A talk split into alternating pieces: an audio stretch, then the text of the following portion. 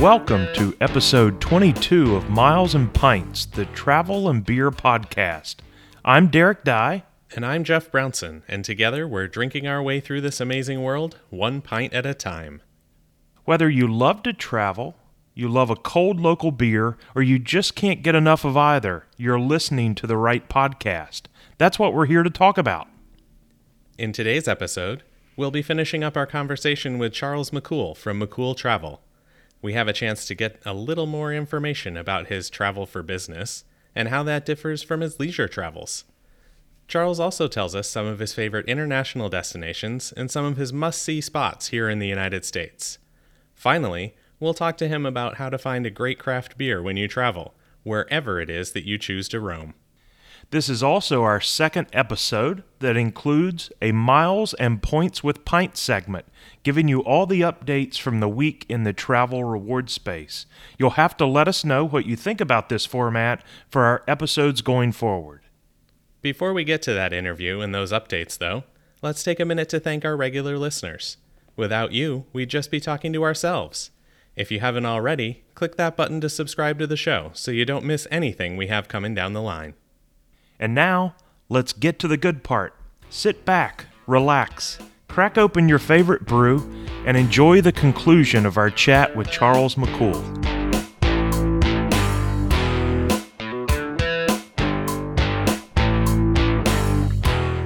So, Charles, that's in a nutshell McCool travel. Let's transition now to your personal travel style, whether with your wife or not do you normally do most of your trips solo? Do you go as a couple, or do you travel with family or a larger group of friends and family? How do how do you normally travel? Yeah, all of the above. Um, my children are 24 years old, eek.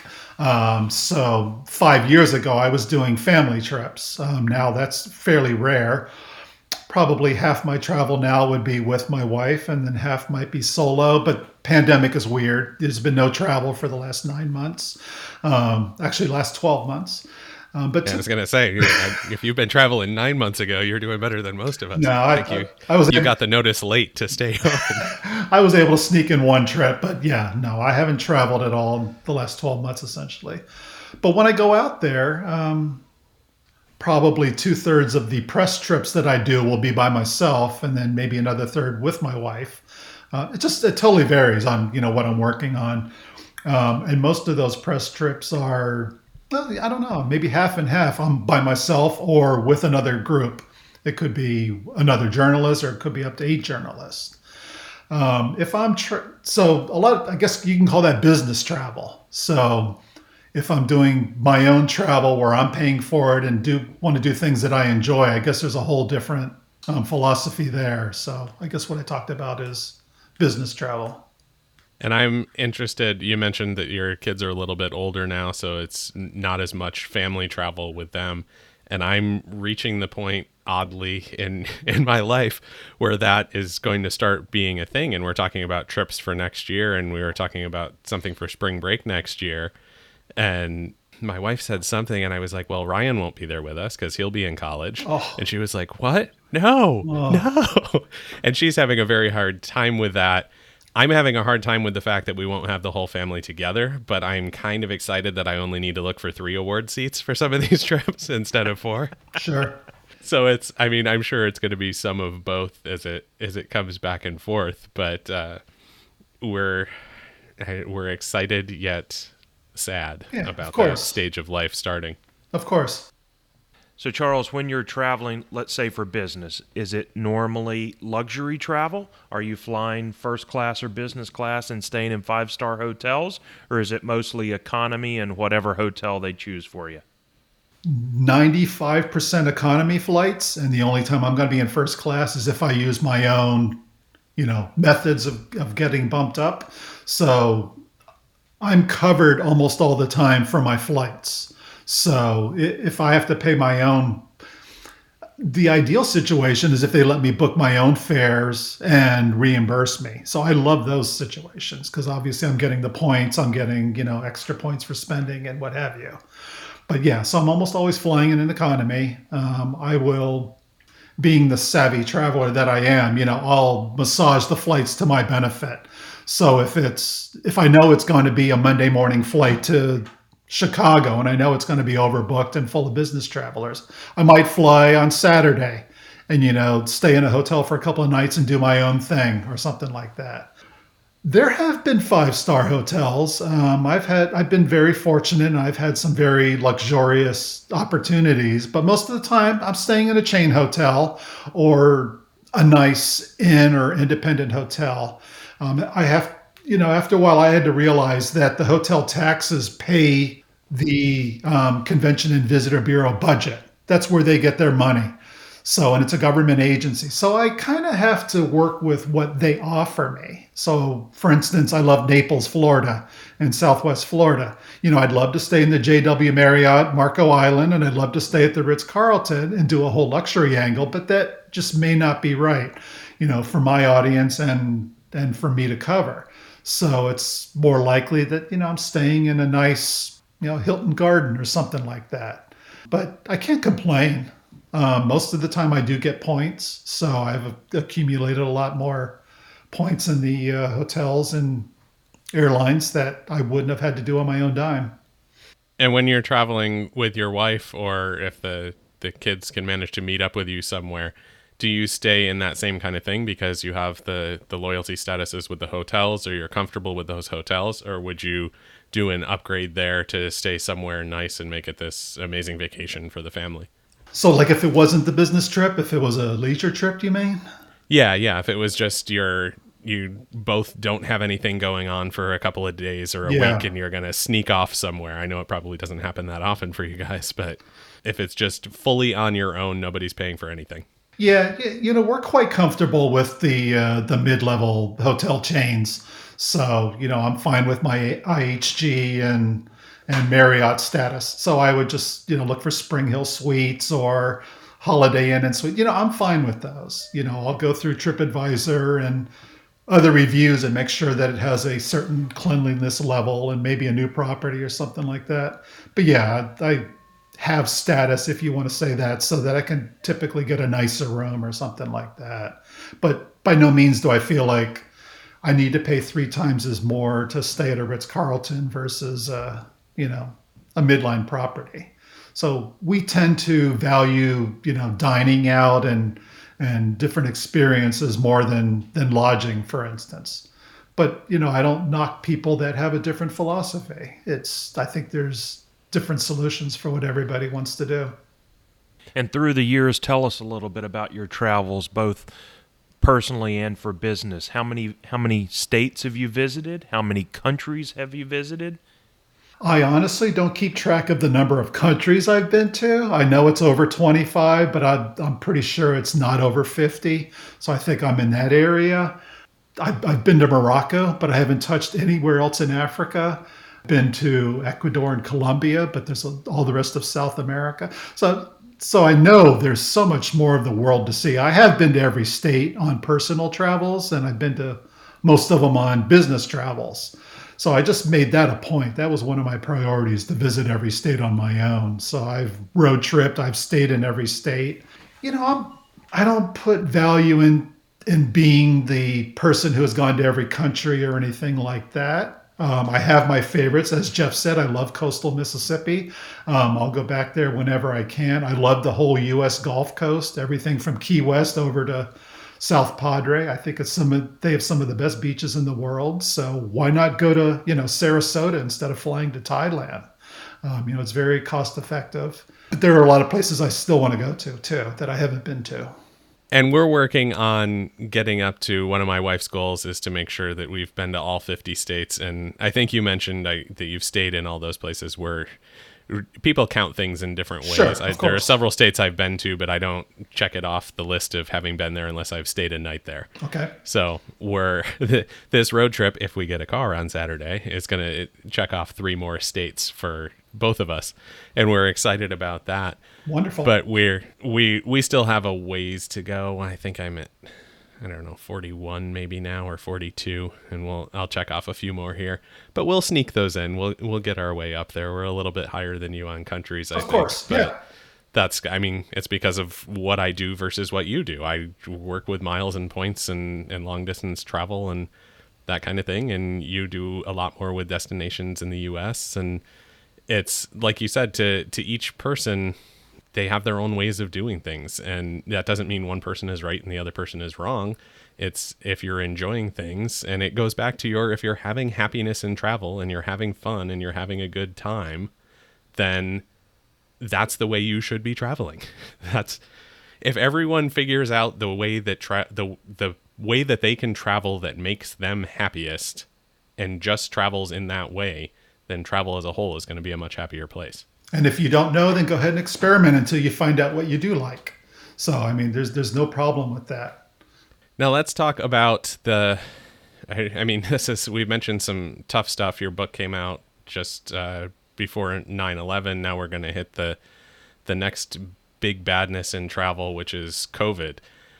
And we touched on that being a, a kind of a, a 12 month break at this point. Uh, things are starting to open a little back up.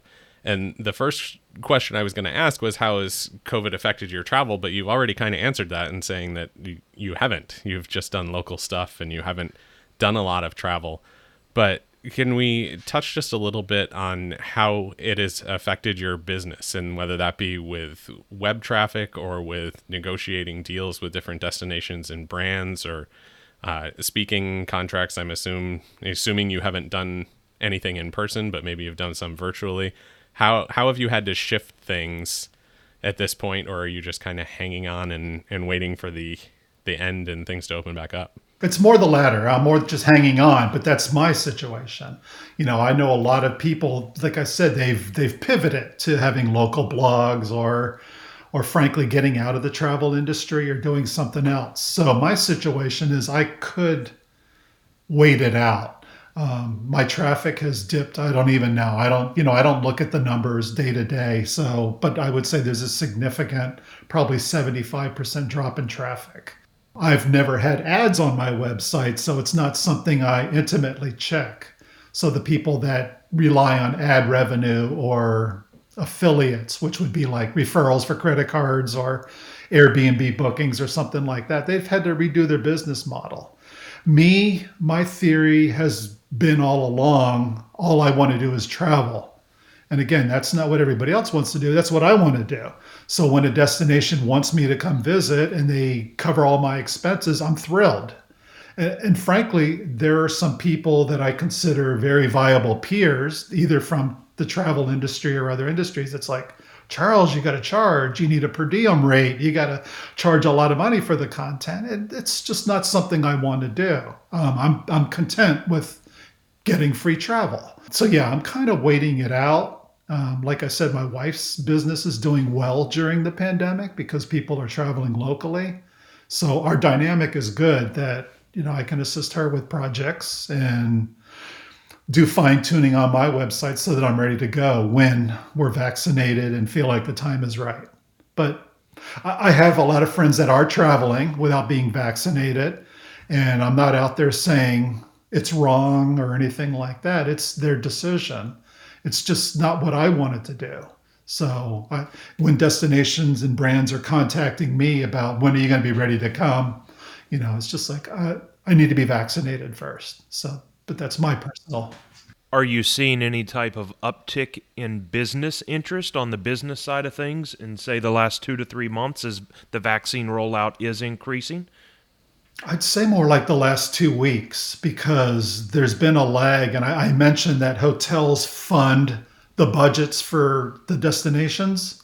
So, frankly, there's been a ton of attrition. There's been a ton of layoffs and furloughs. So, a lot of people that I have worked with in the past have either not worked for a while or they've changed industries or they're just sitting at home waiting to come back to work. So, a lot of people are coming back to work in the tourism industry because the revenues are increasing from consumers paying the hotel taxes. So that's probably more of the driver that I'm seeing. But you know, I pay attention to the news and Twitter and all that kind of stuff, and I I see what's going on in Miami Beach and with the flights and things like that. So I know people are traveling. Um, again, wait and see. Um, you know, I don't have any expectations for what's going to happen, and we'll see what happens. And I think you kind of touched on a, a problem that some of these destinations are going to have as we start to come out of this, in that they can't do the marketing until they get some money from the hotel stays, but they aren't going to get the hotel stays until they can do some marketing and let people know that they're open and they should come stay there. So it's going to be maybe a little bit slower for things to get back off the ground and get back up and running because of that that model and the way that those those vacation bureaus are financed. I'm expecting that. And that's why I said it's a wait and see. I mean, you can just think of someone like New Orleans. You know, they're going to have a huge budget. They're going to be fined year round, essentially. So people will go there. They'll be able to host travel writers right away. But, you know, a second tier destination, Loudoun County, Virginia, you know, where we know, they they're severely hampered budget wise. So they probably won't be able to host journalists for a while and produce new content. So you're right. So it just kind of depends. Yeah, and I can say I mentioned at the beginning of the show that we're working with Visit Loudoun and the Loco Ale Trail is our first sponsor for the site, but in or for the podcast, but in working with them when I first presented it to them and was talking to them, they said, "Okay, we like what you're talking about here and what you're doing, but here's the thing: our budget comes from the the stay taxes." and we didn't get those for the last year so i need they said we need some hard data and to see some of your numbers of downloads and this and you need to convince me why some of our very small budget should go to you not just to convince me but because i have to pass this along to the person that writes the checks Sure. And if they don't if they if you haven't convinced me and can't convince them then we can't give you the money because we just don't have a lot to give out Of course. and i think the smaller destinations like that are going we're going to see that that they're much more picky about who they're working with and they're looking for quality and demonstrated content going Mm-hmm. forward as we start to come out and people start traveling more Yeah, absolutely. But for your viewers, get out there and travel. Support your local economy. Support whatever economy you can. You know, s- I like to say skip the chains. Um, you know, so you know if you had a choice of staying, you know, I don't want a Dog Hilton or someone like that, but you know those mom and pop B and B's. You know, they might be like one stay away from surviving for another month or something like that. Support your local craft brewery instead of buying those big box things at um, your grocery store. I'm totally for that.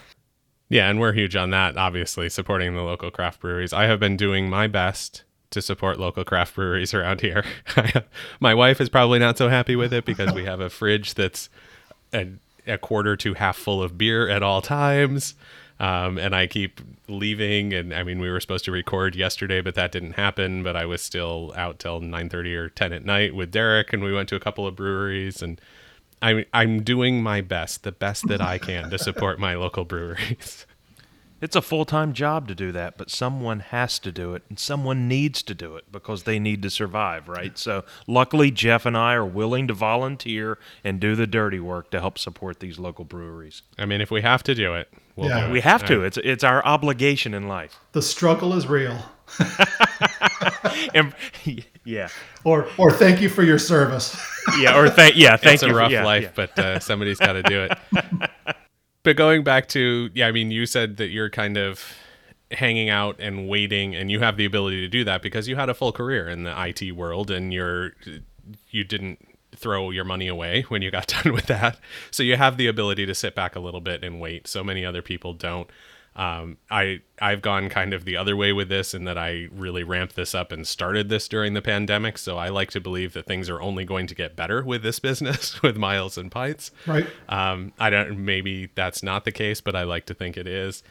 But I also have the benefit of, uh, I mean, my wife makes good money. I have made good money over the years and have saved a decent amount of it, so I can play with this a little bit and I can see where this takes off. And I think that we will together be looking for travel to pick up and looking for things to pick up and you will get back to what you were doing and I will see if I can make this a thing and make this a if people really enjoy travel and beer content when they're not stuck in their houses with nothing to do but listen to podcasts. Yeah, I, I think for people, I guess in our situation, the way you just described it, you got to do what you love doing.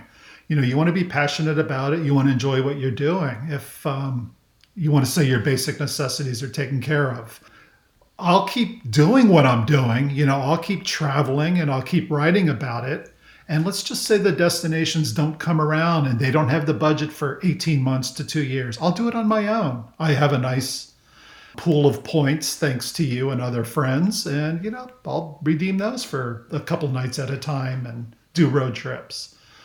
But um, that's my situation. Uh, but it is important to do what you want to do, that you enjoy doing it. When speaking what we're passionate about and doing what we're passionate, I know we're all passionate about beer. So let's let's really hone in and focus on on specifically your travels with regard to beer and and filling that passion in your life. Have you have you had some beer specific or beer centric travels? More like I incorporate beer into my travels. I Perfect. Yeah, Perfect. Of course. So almost every trip that I do, I'm going to go to at least one craft brewery, and that's just part of the you know modern paradigm. Uh, there's just you know so many craft breweries that are opening up, so it's easy to weave that into storylines for most destinations. Just like farm to table over the last few years, you know the destinations want to promote their craft beer and their craft beverage industry. And so many people are visiting those craft breweries when they travel that I think it's you're almost doing a disservice to your readers if you don't touch on that when you're there so they know what to expect. Yeah, and I think when the destinations develop a storyline with me, you know, it's part of the narrative. You know, they'll ask, "Do you want to visit a, a brewery, a whiskey operator, or something like that?" Because certainly there are people out there that don't drink, so you don't want to have them do that there are people that are vegan or there are people that are traveling with their children. So it depends. But for me, yes. And that's why we're talking about this sort of thing. Beer is, it makes a trip better. Yeah. It ups the happiness, right? Absolutely. and do you like to do beer research on your own before you arrive, or do you just find uh, local places once you're there to go visit? I generally don't do a lot of research no matter what I'm doing, whether it's beer or anything. If I know I'm going to a destination that has something unique, maybe they have skydiving over the Gulf of Mexico or something like that, you know, I might investigate that.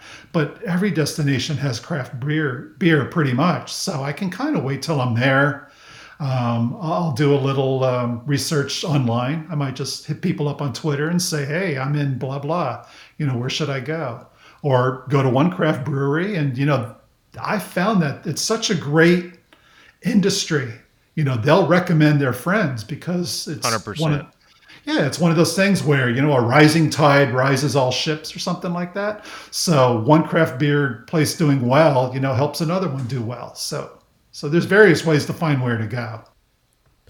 We found in talking to so many craft breweries that that's absolutely the case. And you, if you ask uh, talking to a brewer and owner, like, tell us a little bit about your competitors, they say, no, no, we don't have competitors. We have other craft breweries that are around us.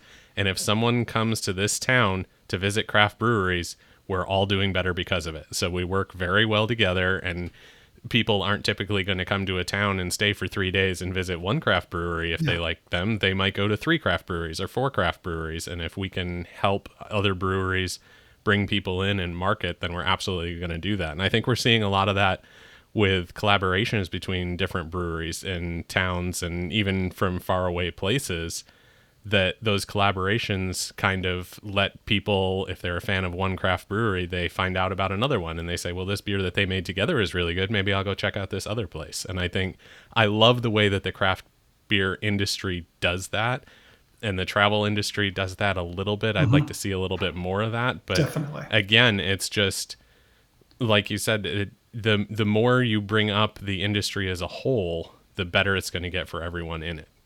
Yeah. Another thing that I would do, let's say I flew into a destination at random, you know, whatever. I haven't done any research. I end up at a place. Let's just say that I go to a beachside restaurant and order fish tacos. It's like, well, what kind of local beer do you have? You know, they'll either have some or they won't. Let's say they have one. Now I've learned about a craft beer place that I can go. If they don't have any, let's assume that the waiter, the waitress is kind of locally oriented. I'll ask them what kind of craft beer places there are. So again, there's so many ways to find out, and um, you, you kind of have to like really have blinders on to not find a craft beer place. I think in most destinations. It's a good problem to have. Yeah, exactly. and that's a great trip for for beer as well as for food or it really anything in travel. But if you are at a local restaurant, most of those people working there are locals. So ask them like, "Hey, where do you go to get a drink? Where's your favorite cocktail bar? Where's your favorite craft brewery? Where's your favorite restaurant?" And what I found is a lot of times, especially in foreign countries, people will uh, often recommend the places they know that tourists like, or they know that it has an English menu, or they know that this. Sure. So you kind of have to get a little deeper and have a conversation with people. But a good one that I found is like if you're celebrating a birthday or an anniversary or something like that, where do you go to dinner? And that's a good way to find some of the better restaurants and some of the best restaurants in these, especially smaller towns. I love it. Yeah. So tell us, say domestically, what what's been your favorite beer city or beer town you visited that you really, you know, it still Ooh. you still remember it in your mind? Like I have to go back there sometime for their beer. Dang. You know, we've talked about coastal Mississippi a couple of times. Jeff brought it up. Um, I love Lazy Magnolia there. Um, that Southern pecan is just that's butter. You know, i will buy that wherever I can. Um, there was a place there called Hops and Growlers in Ocean Springs, Mississippi, and it's the first and only time that I've had grit beer, beer made with grits. Um, so I love you. I love unique things like that. Like most places, you can go and get a, a porter and a pilsner and things like that, and just get their their variety of it. Um, I love going to Southwest Florida and South Florida and getting beer with tropical fruit. I love the beer places around here, but but a particular destination, you know, I'm really impressed with like Richmond, Virginia.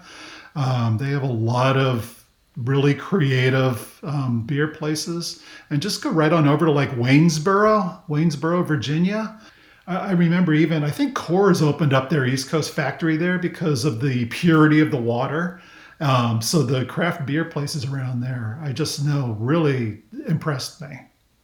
So this was secretly a great question for Derek and I to ask you because we're all local to the same area, right. and with your wife being a local blogger, mm-hmm. we were going to get some of those places that we can easily drive to. So, well, there's two of them for you. Yeah.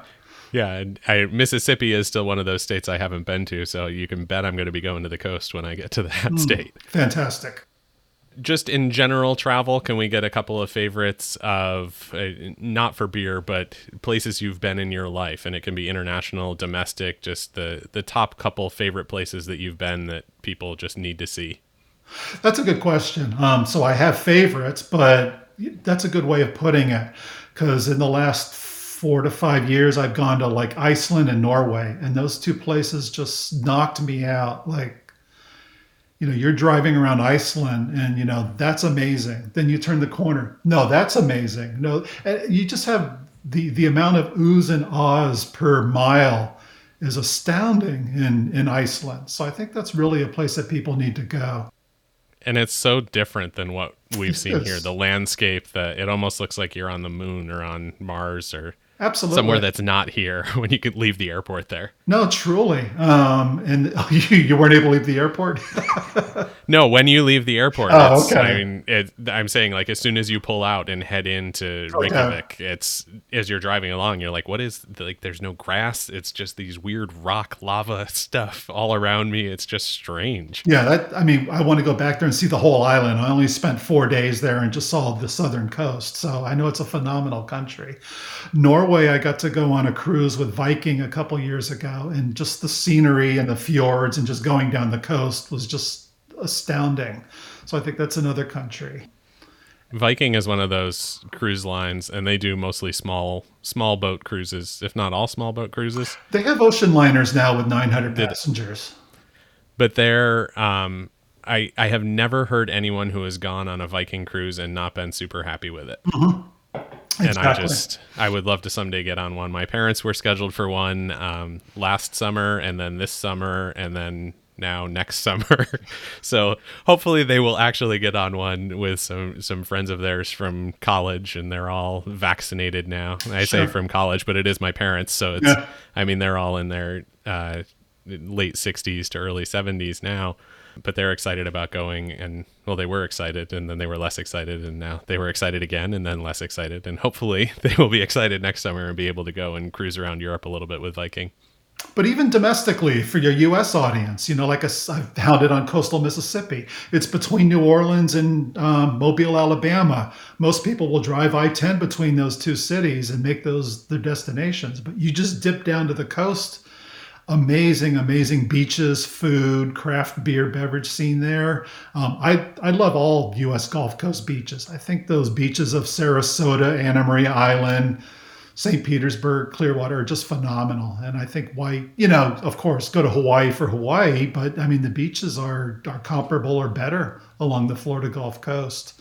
Better and easier to get to and cheaper. Exactly. And it's cheaper for most of us. Um, if you haven't been to southern Utah, the, the ring of the five national parks there, phenomenal. Um, you know, just, you know, make it a point to see that and it's a day trip from Vegas. You know, go to Vegas, that's fine. Go do that. Go drive through Utah and then fly back home from Salt Lake City, something like that.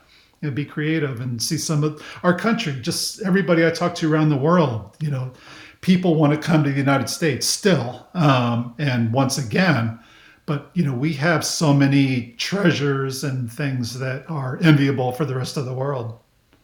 And I've had people internationally say, "Oh, if I'm going to take a trip to the US, what should I see?" And I just I mean, I don't know how to answer that question. There's so much. If you love big cities, yeah, go to LA, go to New York. Um, if you want a little more history, then maybe go to Boston or Philadelphia or DC. If you want no city whatsoever. You can be in the middle of nowhere in Yellowstone or, or Arches National Park or some of these national parks and the surrounding areas. The national parks are amazing and there's trails to go on and routes to drive through, but it's the landscape doesn't start and stop at the national park border. If you're just outside those parks, the rest of those states has some just amazing things to see. Yeah, truly. And you know realize the united states is bigger than europe. So europe has so many different flavors. Belgium is different from france and portugal and spain and what have you. Put all that in the united states we're the same. You know west virginia is so different than idaho. And there's so many treasures to see in our country and people have been doing a little more of that travel people who have been traveling during the pandemic have been seeing more of the us and i think overall that a lot of travelers who have gone mostly internationally for several years have now realized wait, there's a whole lot to see here in the US too. And I think that's a great lesson for them to learn and for everyone to learn that is if you can't do an international trip, if you don't have enough points, if you don't have enough money, if you can't do a big fancy trip to Europe, you can have an amazing experience right here in the US. And probably within a couple hours of where you live, there is something absolutely fantastic for you to see and visit, even just for a weekend at a cheap uh, bed and breakfast and eat at local restaurants. And you won't spend much more than you were if you were home, and you can still travel and see something new. Absolutely. Find a new international restaurant to go to. You know, we live in the DC area. Pop into DC. There are phenomenal restaurants that are representing cuisine from around the world. So it's a mini vacation anytime you eat in DC. Yeah, or in Northern Virginia, the I mean the Asian food in Northern Virginia is crazy good, and yeah. I, other types too. But that what is what really sticks out to me the the Korean food or Vietnamese food or Thai food. There are just so many options around where we live that it's you're almost at a different country. We have a local uh, Peruvian chicken place that we walk in, and it's like you've entered Peru. And mm-hmm. I walk in, you, I mean, I, I order in Spanish. I have the whole, I conduct the whole thing in Spanish because I know, I mean, I know enough Spanish to get chicken and some side dishes and things. If they asked me some more deeper questions, I probably couldn't do it. But you walk in and it seems like they have the Inca Colas in the cooler and they have the chips that you find when you travel to Central and South America. And they, it's like you've entered this little place that isn't really here and I, I love going there and I love ordering the food and their food of course is delicious and it's called I obviously as a a, a Central American or Southern South American chicken place would be called it's called Super Chicken. so you might have to dig a little bit to find these authentic places. But. That's great.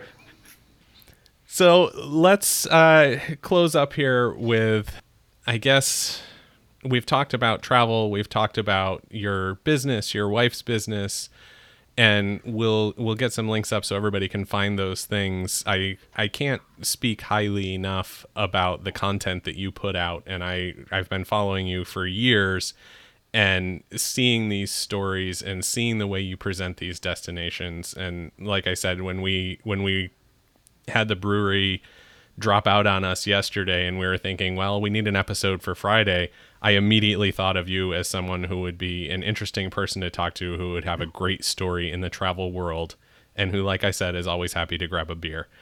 So, if people are interested in learning more about uh, McCool Travel or Charles McCool in general, can you let people know just a quick rundown of where they can find you online? Yeah, online, uh, McCool Travel, M C C O O L, travel.com. I also have a few other websites that point to that. So if you don't remember McCool Travel for some reason, you can go to funness.com, F U N N E S S, liquidroadtrip.com. I actually have the Fun Traveler also. So all those things redirect to my website. On most social media, I use my name instead, Charles McCool. So you can find me at, at Charles McCool on Instagram, Twitter, what have you. I also have McCool Travel, but um, I primarily use my name and build that up as a brand. But yes, fire me off questions, comments, and I'm happy to talk to people.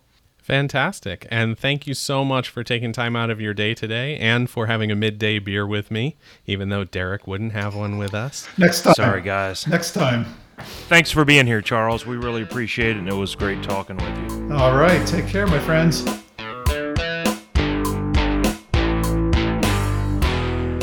Okay, everyone, thanks for hanging around with us to the end of the episode where we get to our Miles and Points with Pints segment, giving you all the updates and what's happening with the travel reward space this week.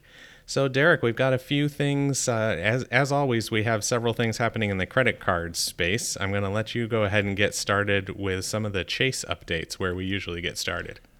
Well, Jeff, there is good news on the Chase front. Unlike what Amex may do by pulling offers early, one week into the launch, the elevated offers on the Chase Sapphire Preferred and Reserve are still available. So that's good news. Uh, Chase didn't do anything fast and pull them after a week. Uh, we mentioned on last week's show 80,000 points for the Chase Sapphire Preferred plus a $50 grocery bonus. That's still available. We hope that'll be around for a few months. Highest ever offer. If you are eligible, under 524, haven't had a Sapphire sign up bonus post in the last 48 months, you are eligible and you should be rushing to get this card. Yeah, absolutely. It's a no brainer, right? I mean, it's a lot of points. It's with that fifty dollar grocery. They're they're basically paying you to get that card with the points and the grocery bonus. And I I mean I wish I could get another one of them. I know. I think we, we all wish we were there. And luckily, a lot of our friends that have been in this space as long as we have, they got the CSR when it first launched back in 2017 or late 16 into early 17 when the 100,000 point offer went away. So a lot of our friends that have been doing this for a long time are now eligible again for another CSR or CSP. And not to yeah. be forgotten, the CSR is 60,000 points, which is the highest bonus that there has been since the 100,000 point that went away in early 2017. And that's great timing for so many people who are active in the miles and points and travel reward space, like you mentioned, that are now eligible for this card, and it's like Chase is giving them a big bonus to keep them in the Chase and the Ultimate Rewards family. Good move by Chase, and good good move to get that card for a lot of people. Yeah, and again, if you're eligible, don't think twice about it. It's a no brainer. It's the biggest no brainer in the points and miles world. If you are eligible, get one of them now, tomorrow, the next day. Don't think about it too long. It could be gone. Get it uh, if you are eligible. Also, Jeff, big update. I know a lot of people were concerned. We've been talking about IT problems and things missing for months now, it seems. Since our last episode, the Hyatt bonus points posted for people. Um, did yours arrive? Oh, wait, you didn't knock out that promo, did you? Yeah, yeah, rub it in, rub it in, rub it in but I, I, mean, in true form to the way the world works, I think we decided to start doing this segment weekly so that we could get people more up to date. And sure enough, the first one that we recorded for our weekly segment was out of date the next day. We talked about how the po- points had not posted, and then sure enough, they start posting the next day while I was still editing that episode. So, I mean, it's it's good to see those points coming in. It uh, I don't know. Maybe we'll have to start doing daily updates. I don't know how to keep up with this space, but uh, for now, we're well, going to. At least the world the didn't shut down again. Yeah, at least yeah, the world least. didn't shut down like our first episode. Sarah's points did post uh, as advertised. I think they must have just sent them out in a, uh, a wave, and hers posted last Friday uh, along with a lot of other people's. So, good news. Excellent. Uh, in other news with Chase, you still have the chase.com slash my bonus is a spot that you can go to to look for your Q2 bonuses on some of their co-branded cards. Those are targeted, so you may or may not have offers there. But if you do have offers there, a lot of people are seeing offers for 5x on specific spend, some grocery, some gas. Uh, on a lot of those co-branded cards. So definitely take a look, see if that's something where you can earn some extra points on things you're spending money on anyway. And now that we are in April, let's hope that more people are targeted for those quarter two bonuses. So uh, once the calendar rolled over to 4 1, you know, let's hope uh, round after round of targeted bonuses go out.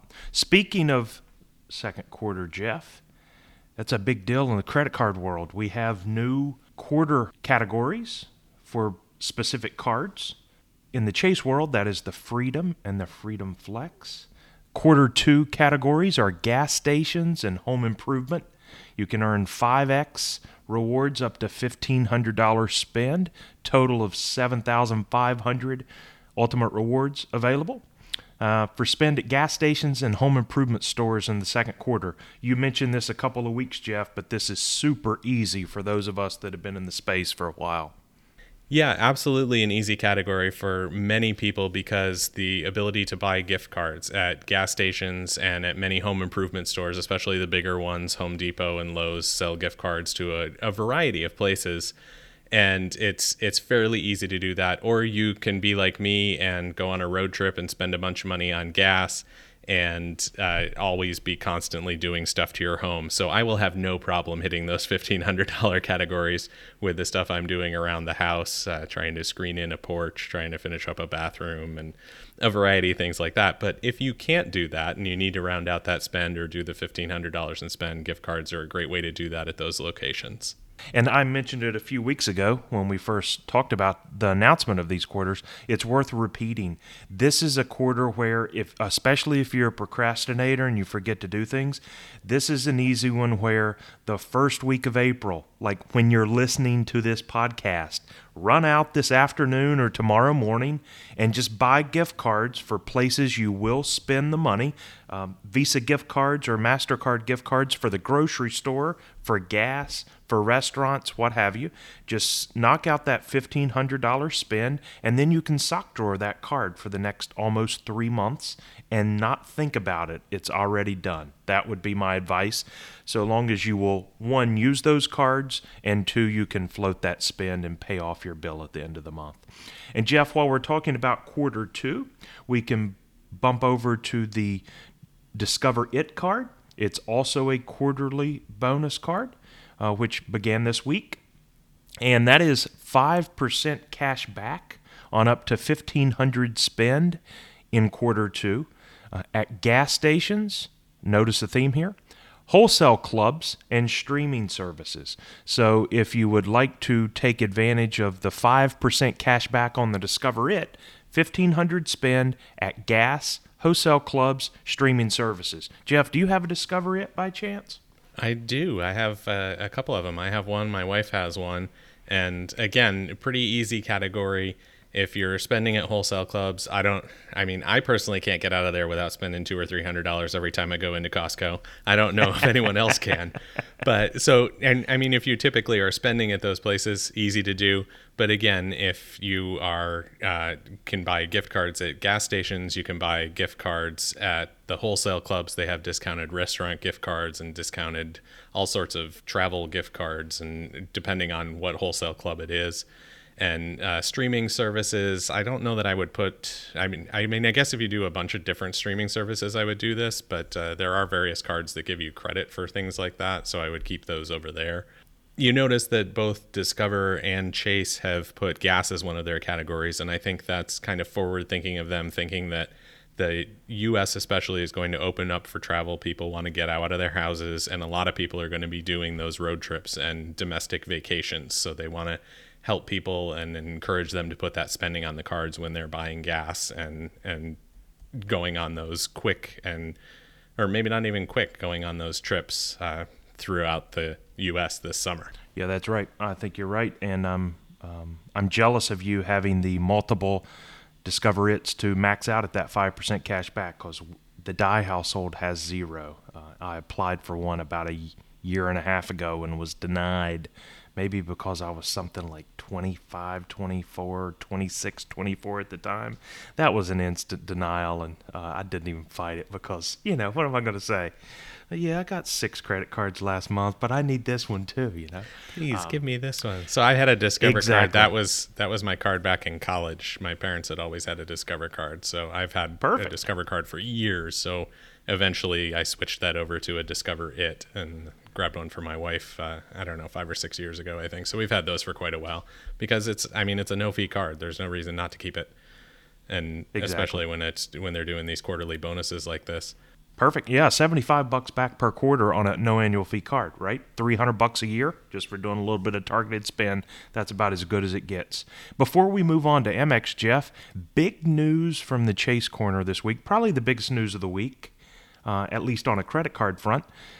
The Chase Pay Yourself Back program was officially extended through September 30th, I believe yeah, and this had been a rumor. We thought we thought we would maybe see that happen, but they officially announced that they are extending it.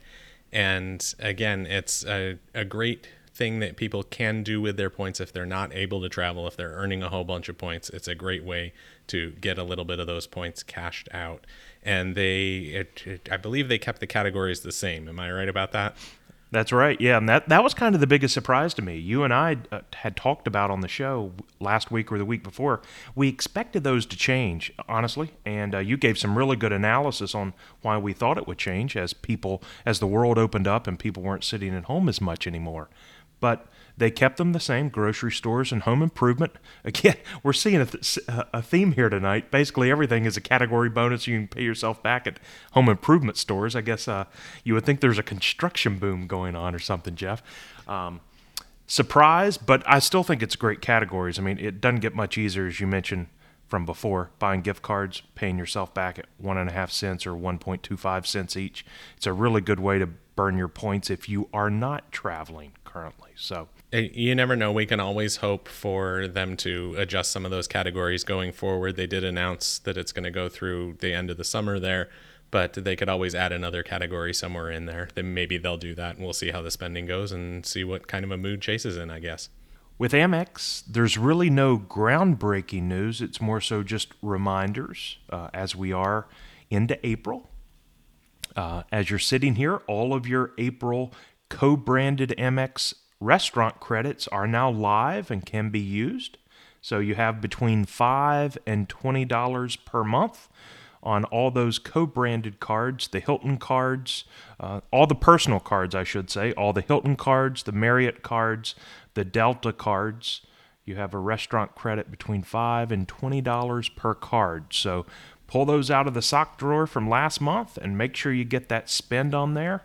One update on that, Jeff. I saw several data points online that loading your Starbucks account is working to be credited. And I've mentioned on our podcast before that when we attempted it, it came up as an e gift card, um, an electronic gift card, uh, and an internet purchase, uh, and was not. Uh, it did not code as a restaurant and was not credited. So maybe there's been a change, but I did see many data points that Starbucks online mobile loads were working. So and I wonder that. if that's something where they had so many people that were trying that, and people called and complained and said, "Hey, I'm spending money with a restaurant here," and they eventually just figured out how to make it work rather than deal with that.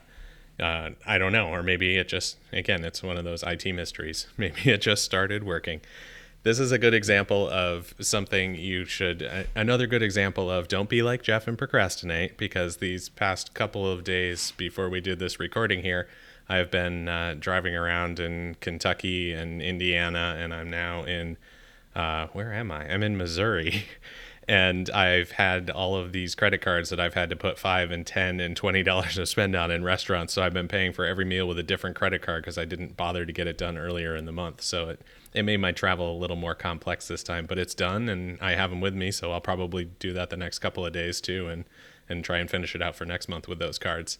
Hey, not not a bad plan at all if you can burn two months on one road trip, right? Yeah, not bad, not bad at all.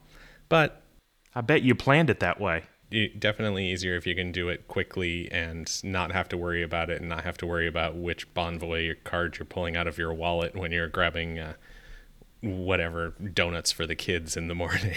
For sure. Yep. Always better to have a plan and, and use them in advance when you have a, when you have a plan for how you're going to do it. So as you're listening to the podcast, just go ahead and plan to go pull out those cards this afternoon and tomorrow and put some restaurant spend on them and then you can sock drawer those cards until May. Now, Amex did something a little bit uh, sketchier, which you alluded to earlier uh, when you said that uh, Chase was keeping their offers around and not pulling them early like Amex did. But uh, they went ahead and pulled the uh, the increased Hilton offers with the statement credits about a month earlier than they were scheduled to do that which caught a lot of people by surprise. Some people were waiting to apply for those just to get some timing right and hit their minimum spends at various times. And uh, there were several people who were unhappy about that. On the one hand, it seems like when you send out an email that says, or you have a, a website landing page that says offer available through, you know, May whatever, May 5th, May 4th, whatever it was, you would expect that that would be the case. But Amex pulled these offers. I think they started sending out targeted emails 24 hours in advance. They let affiliates know maybe 12 hours in advance. And poof, these offers were gone. I think, regardless of the issue of you know whether they should do this, the bigger issue is they can do it. They do it.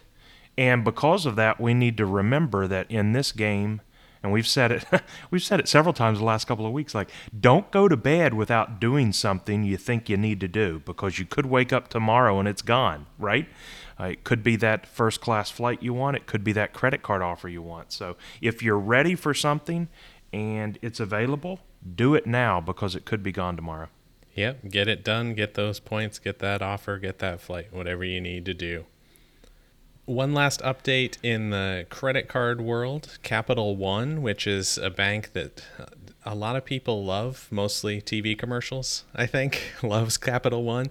Um, a lot of people in the travel rewards game struggle to get approved by Capital One for cards. They're much pickier than a lot of the other banks, but they do have a new offer out now. If you haven't had too many cards recently, then their venture card is available with it's a tiered bonus, so you have to do a decent amount of spend for it, but it's a 50,000 point offer for the first 3,000 in spend and then another 50,000 points for 20,000 in spend total, but you have 12 months to complete that spend. So it's there's a lot of arguments one way or another if that's worth it to put that much in spend on a venture a Capital One venture card over 12 months but we want to make people aware that it is available if that's a card you're looking to pick up for one reason or another because that is a total of a hundred thousand point bonus plus you're putting twenty three thousand dollars in spend earning two points per dollar on that so you're up over 140,000 points 146,000 points by the time you're done with that spending which those can take you quite a ways. Um, a minimum of $1400 if you're if you're going to cash them out at a penny per point. If you don't want the fourteen hundred dollar bonus, yeah, you also can transfer to partners, right? They they've now added the ability to transfer to partners. Unfortunately, you know they have a great marketing campaign: two miles per dollar, no blackout dates, blah blah blah. Well, it's really more like one and a half airline miles per dollar because most most of their transfer partners transfer two miles to 1.5 so it, it's kind of like a chase freedom unlimited or ink unlimited where you earn 1.5x on everything capital one ventures the same so i haven't really done the math on this but it should be something just north of a hundred thousand airline miles. And there are some pretty good partners, Singapore and things like that. So at the end of the day, it could be a hundred to 110,000 airline mile sign up bonus. But again, $20,000 spend. This card is not for everyone. And unfortunately, a lot of people that may be able to do that spend uh, will not be approved because they apparently don't like people with really good credit. They prefer mediocre credit. And they do not like churners at all. I actually got uh, a rejection trying to get a Capital One venture card a few years ago, and the letter that came in the mail said that I was not carrying enough balances on my other revolving credit accounts. And I was like, wait, I'm not supposed to carry balances. And but basically they were saying, look, we're not going to make money from you, so we're not going to give you this card. So it's a it's a tricky thing to get one of their cards. And if you're spending twenty thousand dollars over the course of twelve months, you could do several sign up bonuses with that twenty thousand dollars. So again, not necessarily an offer that we're saying go out and grab this offer, but it is an offer that's there. It's a hundred thousand point total bonus. So if it's if it's something that appeals to you and you think you can get one of those cards, might be worth applying for. And last point on this card, this is one of those if you're new to this game, don't apply for this card or another card like this that you think has a you know 100000 point offer don't apply for one of those until you speak to someone a little more experienced in the game and just get their two cents on the situation. I'm sure jeff would agree you can email or reach out to Jeff or I on on social media. You can reach out to another blogger uh, or someone that runs a Facebook group or a friend that you've met in the game. Talk to someone before you just go out, uh, you know, in the middle of the night. Say, ah, I'm going for it. Maybe maybe run it by somebody. I've done that a couple of times, and they've really pointed out things to me that are like, aha, I totally missed that. You're right. I shouldn't do this, or you're right. I should pay that extra annual fee for this card versus that card. So, especially for the newbies out there, reach out and talk to someone before you before you pull the trigger on cards such as these. Yeah, and like you said, that we are always happy to answer questions and help out, especially on social media is a great place to get a hold of us or to get a hold of really anyone that you see putting out content in the travel reward space is usually willing to answer questions and, and help you out if you're not sure about a card lots of places you can ask those questions. Absolutely. And that's it for the credit card updates, but we have a little bit of travel news. Jeff is out and about this week having fun on spring break, and I know we've alluded to car rental problems over the last couple of weeks. First, Jeff, why don't you tell our listeners about your car rental situation this past weekend, and then tell us a little bit about your experience so far, the last four or five days, traveling during uh, a COVID spring break? Sure. There's I have I have a whole lot to say of our experience so far. The first thing with the car rental, we talked about it when in the interview with Charles, and I was worried about picking up my car rental, and I had reserved a car and this and that. So the night before I left on this trip, I went to pull up the numbers so that I would I wouldn't have to dig through my emails when I got to the airport, and realized I never actually reserved a car. So I looked at them and I looked at the different pricing, but I had not actually made a car rental reservation. So it's good that I looked at that the day before. I probably paid a little more than I needed to, reserving the day before for a uh, multi state return it in a different location car rental. But we got it. We got there. It was it took a while to get through the line when we got to the airport. We ended up renting through Dollar Rent a Car which is not one of my go-tos typically, but they had a significantly cheaper pricing than Avis or National or Hertz or any of the the big ones. So I got there and I heard someone down at the Avis desk telling explaining to someone like I would love to give you a car but we have no cars and I was like, "Oh no, it's happening. I'm going to be stuck here." And the woman ahead of me had to wait a little bit, but she was looking for a big SUV, and I she said there was one coming in, scheduled to come in in the next hour or something, and I was like, please have a full size car for me, please have a full size car for me. And of course, they did not have a full size car for me. And she said, "You're going to have to wait a little bit. It's here, but we just uh, we just have to get something cleaned for you and sanitized." And I was like, "Okay, that shouldn't be too bad." But you know how that can go. It could be five minutes. It could be an hour, it could be two hours. So I went back over to my family who was hungry and had just flown and was ready for a car and said, Hey, we don't have a car yet. And really, by the time I got done explaining to that to them what was going on and how we might have to wait, I got called back over to the desk. It was under a five minute wait. And I went over, and the woman said, So we didn't have the full size car, but we do. I'm going to go ahead and upgrade you a little bit, and we'll get you out of here. And I was like, Okay, great, fantastic. And she gave me the, the spot number for it, and we walked out, and we ended up, we had reserved a full size car. We ended up with a, a Nissan Rogue SUV, which was perfect for our family of four for a road trip and probably 14, 15 hours of driving total on this trip. So that ended up working out very well with not too much of a wait. Uh, I have seen, I mean, I saw the person from Avis, they had no idea when they were going to get that car. And I have heard and read a lot of things that people did not have as good an experience as I did getting their rental cars on spring break here.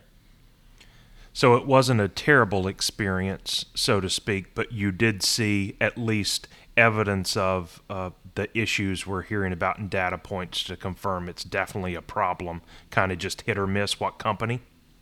Yeah, and and the woman ahead of me with dollar also was still waiting when I left the airport. So I don't know how long it took her to get a car. So it's definitely don't plan don't buy tickets for anything shortly after you plan to pick up a rental car if you're traveling anywhere in the next few months because you don't know if it might take a little while to get that car. I think I got pretty lucky with that. And then we'll move on to, I guess you asked about what it's like traveling during this time. We're in kind of middle America. We flew into Louisville, Kentucky. Then we went down to the Mammoth Cave area, Cave City.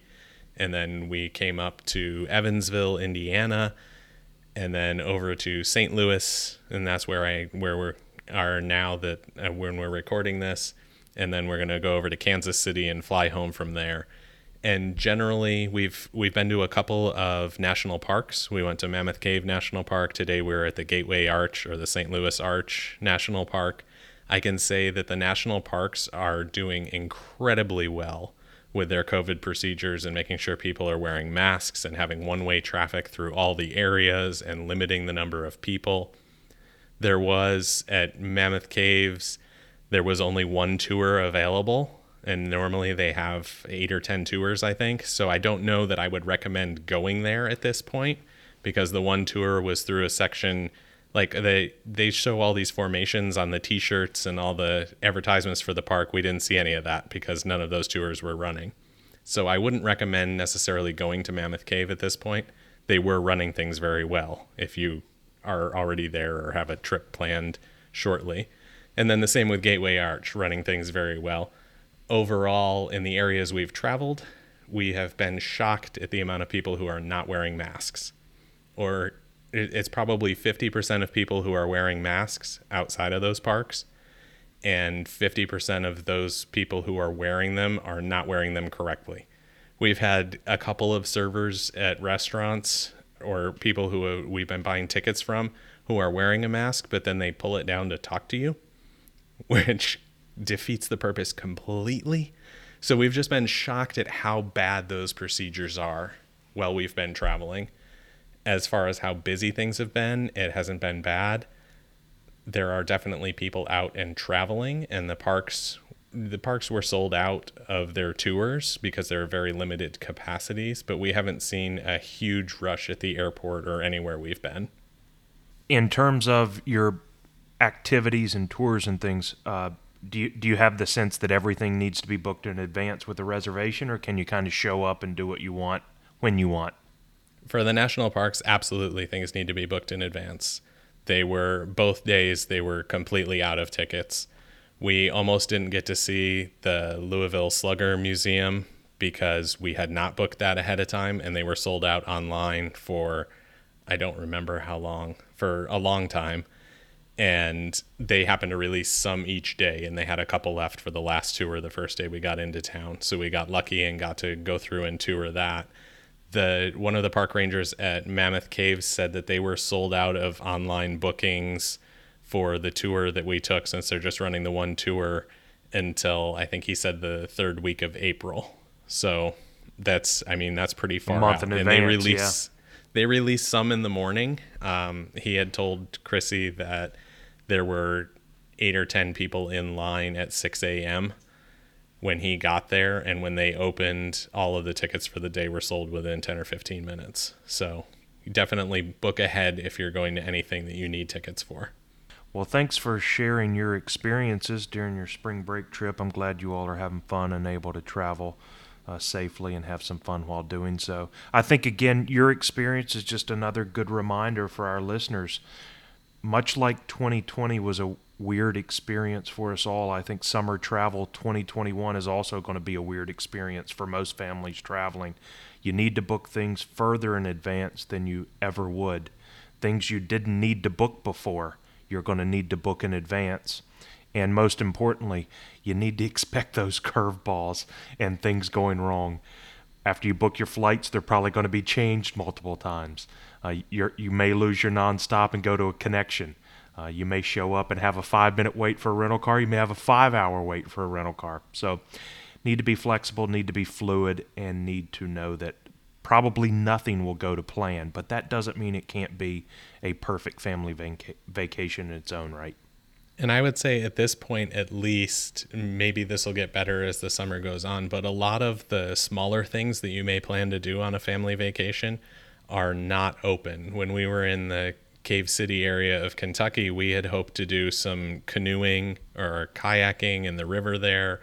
We saw an alpine slide advertised. We were hoping to do that.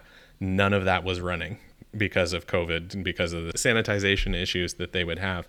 So a lot of things that we saw, we thought, you know, yeah, this would be really cool, but we haven't been able to do it. A lot of the touch exhibits at the national parks and some of the educational stuff was not running, so we couldn't do that. So it's a different experience where you're traveling. We're in St. Louis right now. I would love to go out to a, a blues club and listen to some live music tonight. I don't think that exists here right now. I don't know. Maybe there's some smaller ones, or maybe I can find an outdoor venue, but it's supposed to get down to freezing tonight, so that's probably not even happening here either. So expect things to not go smoothly and things not to be as available as they normally would be when you're traveling this summer. That's for sure. And I think that's about all we have for the updates this week. As we're doing this every week, we'll get back with you next episode and have some more for you. And uh, I think that's all for the Miles and Points with Pints. Well, we hope you had as much fun listening to Charles as we did talking to him, and we hope you enjoyed our weekly updates on credit cards and what's going on in travel too. All of the important points and links for what we talked about during our conversation will be in the show notes, so you can pick up anything that you missed the first time through. The easiest place to find those notes is at milesandpints.com. Thanks so much for listening to Miles and Pints, the Travel and Beer podcast. If you liked what you heard, be sure to subscribe so you can hear all of our new episodes as soon as they're released. Tell your friends and family about us so they can enjoy the show too and please take a few minutes to leave us a review on your favorite listening platform. In between episodes, you can get more travel and beer content by following at Miles and Pints on Twitter, Instagram, or TikTok. You can also stop by our Facebook page at facebook.com slash miles and pints. And that's all we have for this episode. Until next time, we hope you'll find yourselves a little bit of travel, a little bit of beer, and a whole lot of fun.